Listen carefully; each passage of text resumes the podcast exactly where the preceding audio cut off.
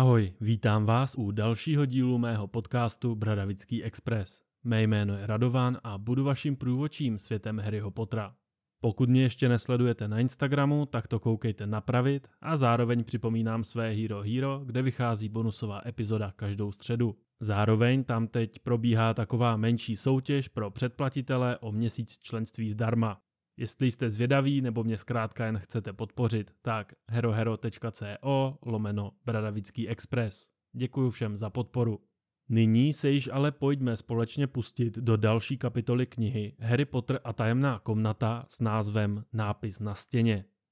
Minule jsme končili potom, co naše trojce objevila na chodbě nápis, sdělující, že je tajemná komnata znovu otevřena a pod tímto nápisem visící kočku školníka Filče paní Norisovou. Na scénu tak přichází naprosto zděšený Filč, který začne Harryho obvinovat, že to on stojí za smrtí paní Norisové. Naštěstí se ale ukázal Brumbál společně se zbytkem učitelského sboru. Ten si vzal Filče, Harryho, Rona a Hermionu bokem potom, co paní Norisovou sundal z věšáku na pochodně, na kterém visela. Lockhart se přirozeně nabídnul, že jeho kabinet je nejblíže a je tudíž Brumbálovi plně k dispozici. Brumbál mu tak poděkoval a odvedl všechny zúčastněné. Lockhart, Snape a McGonagallová se k ním přidali. Když vstoupili do Lockhartova kabinetu, tak jeho podobizny, které visely všude po stěnách, se zahemžily, když několik z nich prchlo mimo své rámy, protože na hlavě měli natáčky a nechtěli, aby je takhle někdo viděl. Vzpomněl jsem si na film kde je jeden z hlavních protagonistů filmu Kámen, údajně přirozeně kudrnatý, ale potom se ukáže, že spí s natáčkami. Sorry za odbočení, zpátky do kabinetu. Brumbál položil paní Norisovou na stůl, začali prozkoumávat. U toho na ní poklepával hůlkou a mumlal všelijaká zaklínadla. Filč seděl v křesle s obličejem v dlaních a naříkal a vzlikal. Filče, je mi fakt líto, paní Norisová je bezesporu to nejmilejší v jeho životě a troufnu si říct, že ji opravdu miluje. Nepomáhal mu ale Lockhart, který kolem Brumbála poskakoval a snažil se opět radit a tipovat, na co paní Norisová zemřela. Nejdříve tvrdil, že to byla určitě kletba transmogrifiánská muka. Mimochodem, o tomto kouzle již nikdy neuslyšíme a vlastně nikdo neví, co přesně může dělat. Vzhledem k názvu se dá ale tipnout, že kletba mění podobu toho, koho zasáhne, čímž mu způsobuje bolest. No a potom Lockhart řekne něco, co mě opravdu zaujalo. Že už se podobná situace stala, a to konkrétně ve Wagadugu, kde následně všechny obyvatele zachránil tím, že jim rozdal amulety. Mě nejdříve zaujal název, protože jsem si to nikdy neuvědomil a teď při čtení mi na mysl okamžitě přišla škola čar a kouzel Wagadu. O to více jsem se pak cítil trapně, když jsem zjistil, že Wagadugu skutečně existuje a dokonce je to hlavní město Burkiny Faso, kde žije přes 2,5 milionu obyvatel. Omlouvám se, ale zeměpis očividně není má silná partie a upřímně si ani nejsem jistý, že jsem název města vyslovil správně. Každopádně, Brumbál po několika minutách odstoupil od stolu a prohlásil, že paní Norisová není mrtvá. Není mrtvá, ale je skamenělá. Filčovi se ulevilo, i když podle mě úplně nechápal, jaký je rozdíl mezi skameněním a smrtí. Do toho Lockhart opět pronesl něco ve stylu "to jsem si myslel celou dobu". A já být Filčem, tak mu takovou jednu fláknu. Místo toho, ale v tu ránu Filč obvinil Harryho, že to udělal on, protože si přečetl v kabinetu jeho dopis z rychločar a ví tedy, že je moták. Podle Filče tak Harry napsal na zeď vzkaz a následně začaroval paní Norisovou. Brumbál mu na to řekl, že tohle by druhák rozhodně nedokázal, protože se jedná o velmi černou magii. Aby toho nebylo málo, tak se do rozhovoru zapojil i Snape, který nejdříve Harryho vlastně bránil, protože se dle něj skutečně mohlo stát, že se jen objevil s Ronem a Hermionou ve špatný čas na špatném místě. Chtěl ale po nich vysvětlení, proč nebyli u večeře. Když mu tak řekli, že byli na slavnosti duchů, tak si tím celkem zavařili, protože Snape položil jednoduchou otázku, a to, proč se tedy po slavnosti nešli najíst. A místo toho šli po schodech nahoru až do chodby, kde našli paní Norisovou. My samozřejmě víme, že tam šli proto, že Harry slyšel tajemný hlas, který následovali. Harry se ale s tímhle svěřit nechtěl a tak si vymysleli, že neměli hlad a chtěli si jít rovnou lehnout.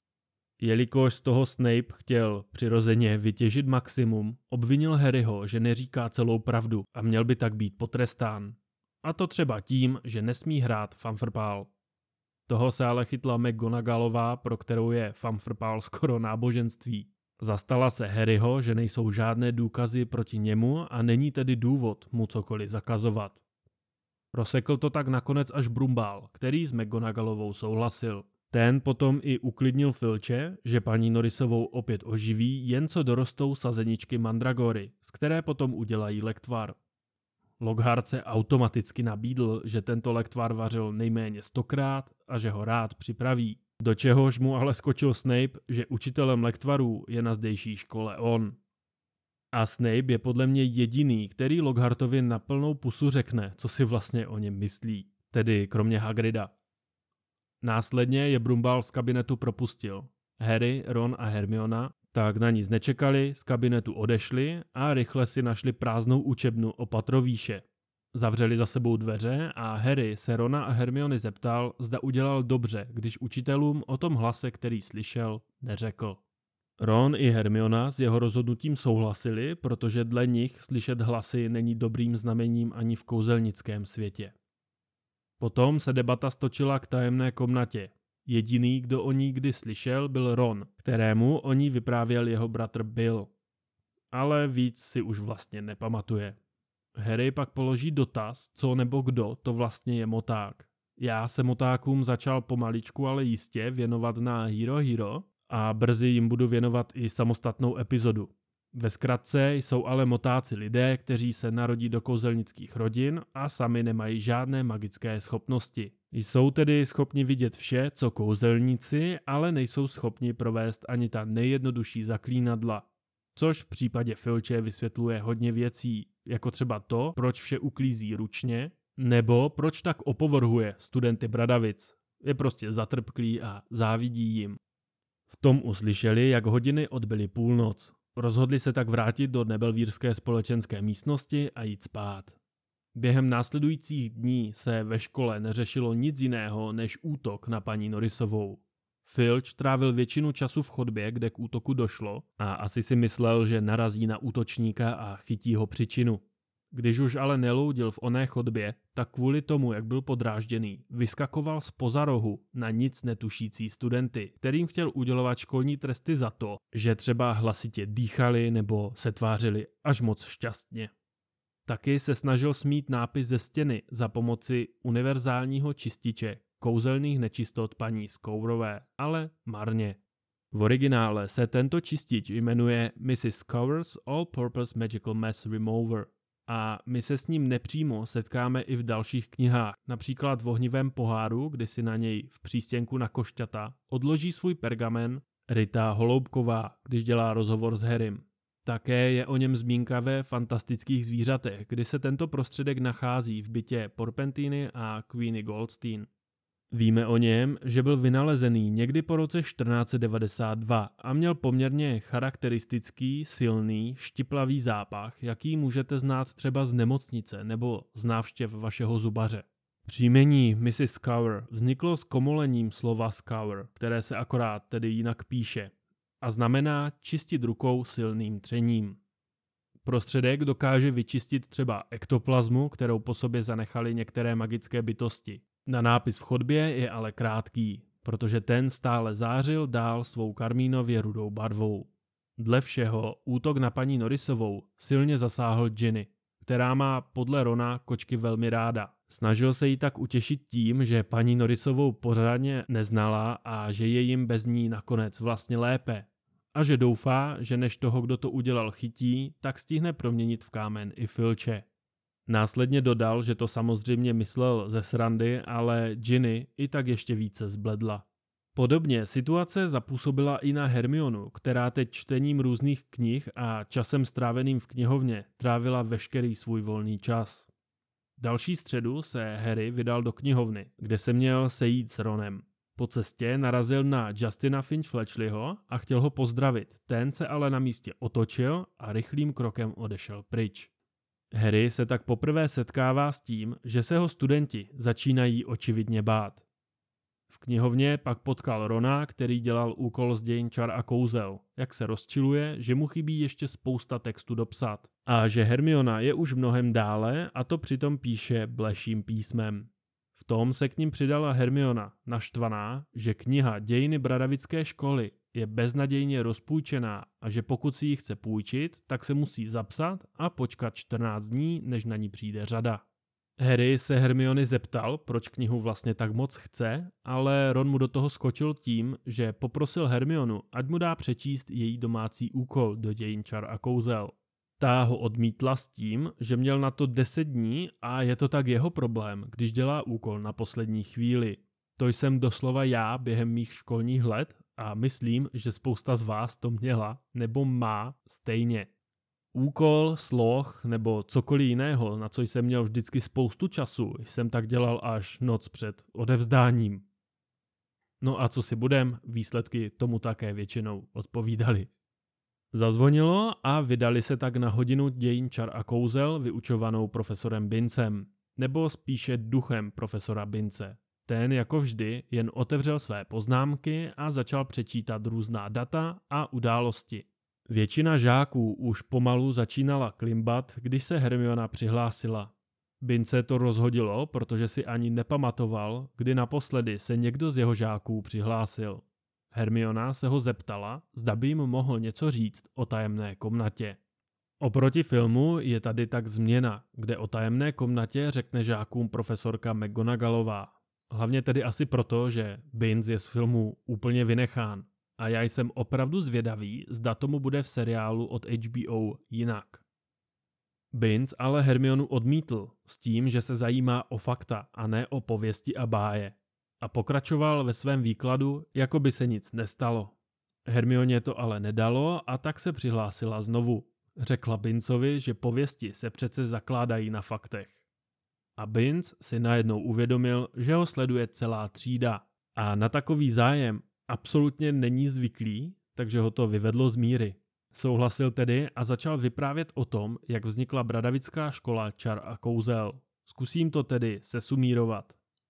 Před více než 1000 lety školu založili 4 největší čarodějové a kouzelníci té doby. Godric Nebelvír, Helga z Mrzimoru, Rowena z Havraspáru a Salazar z Zmijozel. Několik let zakladatelé spolupracovali, vyhledávali mladé čaroděje a čarodějky a přiváděli je na hrad, kde je následně učili.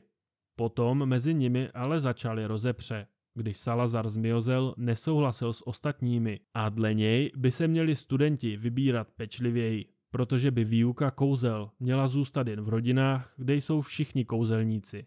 A bránil se tak přijímání studentů z mudlovských rodin, o kterých si myslel, že jim nelze důvěřovat.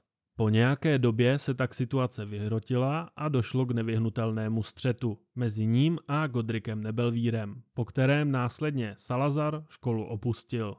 Tvrdí se ale, že před svým odchodem zbudoval někde uvnitř hradu tajnou místnost, o které ostatní zakladatelé nevěděli.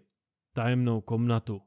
Podle pověsti Salazar komnatu zapečetil tak, že ji může otevřít až jeho dědic a vypustit tak stvůru, která se údajně uvnitř ukrývá. S její pomocí pak tento dědic očistí školu od všech, kdo zde nejsou hodní studovat, rozumějte děti z mudlovských rodin. Binns následně prohlásil, že jsou to ale nesmysly a že škola byla několikrát prohledána a žádná taková místnost se nikdy nenašla. Studenti pak Binnse zahrnuli spoustou otázek, jakože by komnatu stejně dokázal otevřít jen Zmijozelův dědic, takže jen on ji dokáže najít. A také to, že by bylo určitě třeba použít černou magii. A zde se mi vždy moc líbila Binnsova odpověď, který řekl, že to, že daný kouzelník neužívá černou magii, neznamená, že to neumí. Opět se tak vracím k teorii, která mě fakt zajímá. A to, jak silný by skutečně mohl být Brumbál, kdyby se vydal, řekněme, na temnou stranu síly. To by bylo podle mě něco neskutečného. Následně už ale Binns odmítl odpovídat na jakékoliv další dotazy a pokračoval s uspáváním svých studentů dalšími daty a událostmi z dějin čar a kouzel.